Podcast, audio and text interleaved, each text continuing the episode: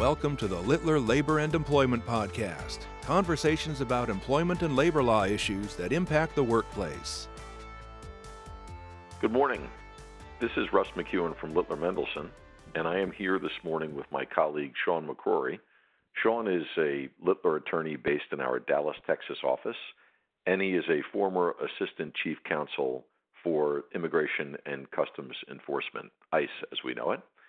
Uh, worked for ICE for several years before joining Littler, and in his role with ICE was a national security attorney who handled high profile cases implicating national security issues. Sean, I, it seems to me that you hear a lot in the news these days about the subject of immigration as a national security issue. And coincidentally, or perhaps not, you'll let us know, uh, we are seeing a distinct uptick in the number of immigration enforcement subpoenas being issued here in my locale, and that is the, the Northeast and specifically the New York, New Jersey marketplaces. And many of these subpoenas have been directed towards our construction industry employers. So, as a jumping off point today, I'll ask you are, are you, in fact, seeing a trend where ICE is issuing these subpoenas for I 9 and related records more frequently in the recent past? Absolutely. So, the statistics are very clear on this. In the previous year, we had a little over 5,000 I-9 audits. The year before that, there were just over a 1,000. So the number of I-9 audits nationwide quintupled in just the space of the year. ICE's former director has been uh, absolutely clear on this point that his goal is to increase the number of audits with an end goal of conducting approximately 15,000 a year. Uh, we're not there yet, but the fact that we quintupled and they want to triple that number from there, there's a trend that we've already seen, and there's going to be more of these audits coming down the road.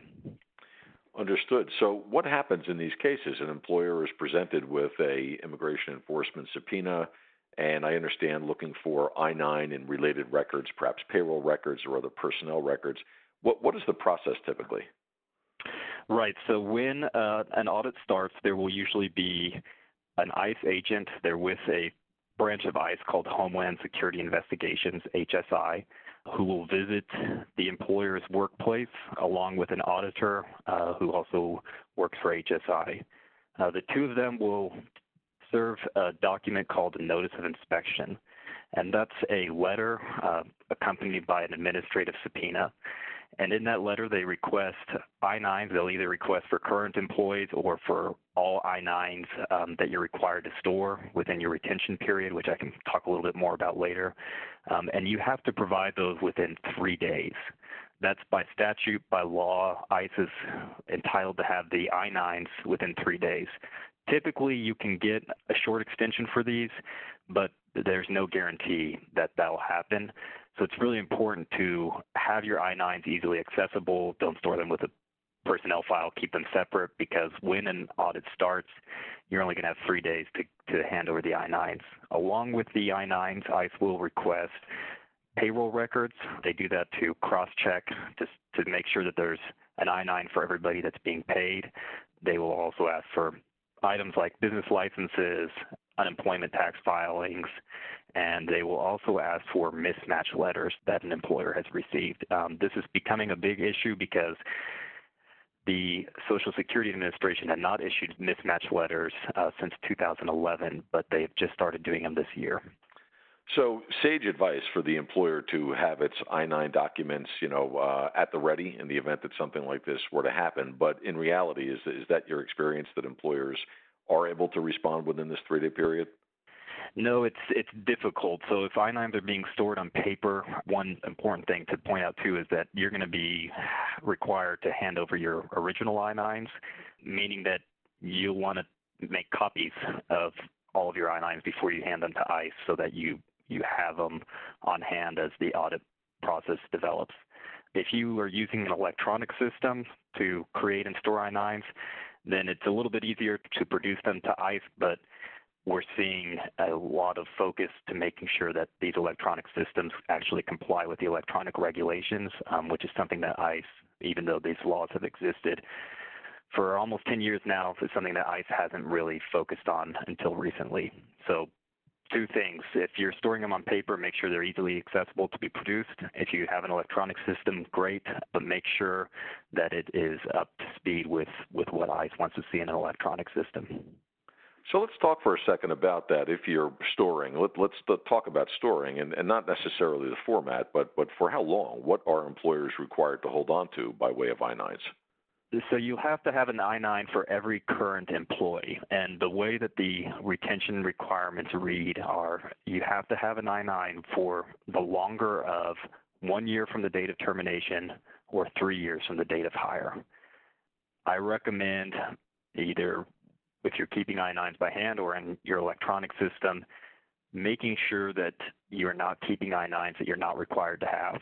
Because if ICE does conduct an audit and you have I-9s stored that you're not required to have, there's a chance that they'll still fine you on those. So a good housekeeping practice is to purge any I-9s that are outside of the retention period um, so that they'll never be subject to an ICE audit.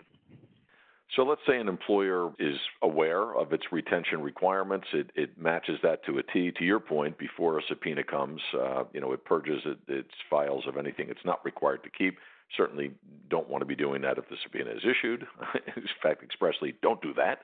But but they've got the right amount of records uh, that they're required to keep by law. Uh, they got them in the right format, and they produce them to ICE. Is that typically the end of the road, the end of the process? No. So the, how the audit plays out is the very first uh, step that ICE will take is they are going to run all of the employees' information that is on the I-9 and check it against government databases. So uh, from that, they will determine whether any employees lack work authorization. Now, it's important to note that as an employer, your obligation is to accept documents that reasonably appear valid on their face. Um, you're not required to be a forensic document expert, but if a document does not look to be valid, you should not take that document. If you have an employee that has presented documents that look valid, but that employee actually does not have status, then that's one of the first things that ICE is looking for. And what ICE will do is they'll issue a document that's called a notice of suspect documents. And that will just be a list of employees. And ICE will tell you that you have 10 days to terminate the employees on that list, or else you could be found violating the knowing hire provision, which means it's not permissible to knowingly employ an employee who lacks work authorization in the United States. If you continue to employ someone on a notice of suspect documents list for more than 10 days, then you could be looking at not just civil penalties, but criminal penalties. But when you receive that list, it's also important to inform the employees that they're on it. Give them a chance, because I've seen ICE make mistakes on this before, where people that are on the list shouldn't be on the list. Give them a chance to present proof of work authorization. ICE will look at that and tell you if that employee is allowed to, to continue working. The next step after that is ICE will return with its findings on the audit. Um, and that's where ICE is looking for paperwork violations. So either the I 9 was not completed timely, meaning not completed, Section 1 not completed on the first day of employment, and Section 2 not completed within three business days of the first day of employment, or substantive mistakes on the I 9. So, for example, not actually you know, taking the right combination of documents or over documenting, those type of errors. Now, one very important development that I've seen recently is that since the early 90s, when you know, the I-9 regulations came into effect in 1986, for a long period of time, ICE had given employers a chance to correct what they call technical violations on I-9s. So those are simple mistakes that can be corrected. It doesn't have to do with things you can't go back in time and fix, like not completing an I-9 on the first day. ICE has been uh, not following its internal guidance on this and actually issuing fines to employers for technical violations. This is a, a new development and, and, a sign of, of just a more aggressive posture from ICE. Sean, are those fines typically de minimis, or, or what is the financial impact? So the the range right now goes from ICE can set a fine within a range. It goes from $221 to slightly over $2,100 per form with a violation.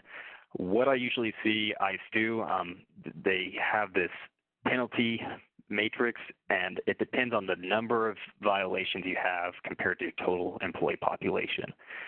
So ICE will typically issue a fine once you have errors in about 10 over 10% of your of your I-9s, um, and that fine will be based on the number of employees with violations compared to your total count. So typically, if you are going over 50% with violations, you're going to receive a fine on the high end of that range, about $1,900 per per form with a violation.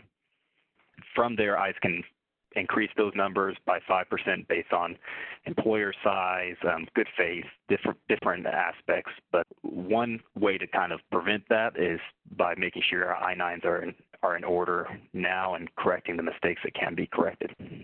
Well, actually, that, that leads me into my next and, and uh, next to last point, and that is what, what do you recommend for employers to prepare themselves for what appears to be this uh, stepped up enforcement? Sure. So um, there are a lot of different steps that employers should be taking right now because when an ICE audit comes, it's it's like I said, you only have three days to produce the I-9. So I mentioned some of these earlier. One is if you're storing by paper, make sure they're the I-9s are separate, stored separately so that they can be produced easily. Um, second, I recommend that employers uh, be aware that ICE could come to the work site and have a contingency plan in place. So that involves knowing who's going to talk to ICE, the first point of contact that ICE would have, that person needs to know who to call, how are we going to respond to ICE, be aware that ICE these days uh, is not just conducting I 9 audits, but also doing worksite raids. There have been a few high profile uh, cases across the, the country, a few in Ohio last year, and more recently, some in Texas. So, having a plan in place to know what ICE is doing at the workplace, you know, are they there to arrest people? Are they there just for I 9s? And what, how do you respond in each of those situations? And then also just spending some time now to look at your I 9s, do an audit, make sure they're in order, fix those mistakes that that can be fixed because, like I said, in the past you had had a chance to fix them. Um, now is not letting employers do that. If you have I-9s missing for for some employees, you may still get fined for doing them late now, but you can get some significant reductions in penalties by taking steps to be aware of your problems before ICE comes and fixing them now instead of waiting for an audit. That's that's great advice, and uh, I, I, know particularly on the last piece, and that's a self audit. Uh, way more material to cover than we can do in a short podcast. Is do you provide more extensive counsel on that, or do we actually provide that service at the firm where we assist clients with I nine review? Yes, um, we have a very efficient uh, team of paralegals that performs internal audits um, and out of that process, we will generate um, instructions and a report on problems that are happening so you know who to talk to, where, uh, what to change, and also how to fix errors that can be fixed. Great. Well, Sean, this has been really valuable information. I'm, I'm sure that the construction industry employers, in particular in the Northeast uh, here in this market, who hear this, uh, will will uh, have some good information to work with moving forward. I want to thank you for your time this morning. Thanks, Russ. I appreciate it. The purpose of this program is to provide helpful information for employers, addressing the latest developments in labor and employment relations. It is not a substitute for experienced legal counsel and does not provide legal advice or attempt to address the numerous factual issues that arise in any employment related issue. To discover other labor and employment podcast series from Littler, the largest global employment and labor law practice, visit littler.com/podcasts.